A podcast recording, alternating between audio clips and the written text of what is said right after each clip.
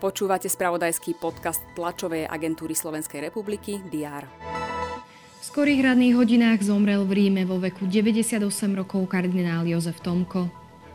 Slovenský štvorkajak obsadil na 500-metrovej trati na svetovom šampionáte v Kanade 4. miesto.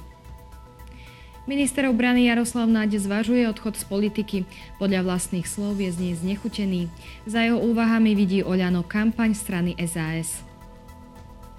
Chorvátsky hasiči bojujú s lesným požiarom na ostrove Hvar, vyžiadal si už jednu obeď. Aj tieto udalosti rezonovali v nedeľnom spravodajstve a dnes ráno. O všetkom dôležitom bude TSR informovať aj ďalší letný pracovný týždeň. Vítajte pri prehľade očakávaných udalostí na pondelok 8. augusta. Štátny tajomník ministerstva školstva Ľudovit Paulís bude informovať o členstve Slovenska v Európskej vesmírnej agentúre. Spolu s ďalšími predstaviteľmi vedeckej obce priblížia tiež fungovanie Astronomického ústavu Slovenskej akadémie vied na Lomnickom štíte. Strana hlas tvrdí, že v Bratislave hrozí kolaps zdravotného systému. Viac priblíži na tlačovom briefingu. Koaličná strana SAS zase predstaví svoj návrh ústavného zákona.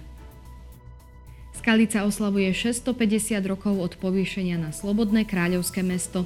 Pri tejto príležitosti uvedú striebornú zberateľskú mincu v hodnote 10 eur. Bezpečnostná rada OSN sa bude zaoberať izraelskými náletmi na pásmo Gazy. Izrael medzi tým oficiálne potvrdil prímerie v pásme Gazy.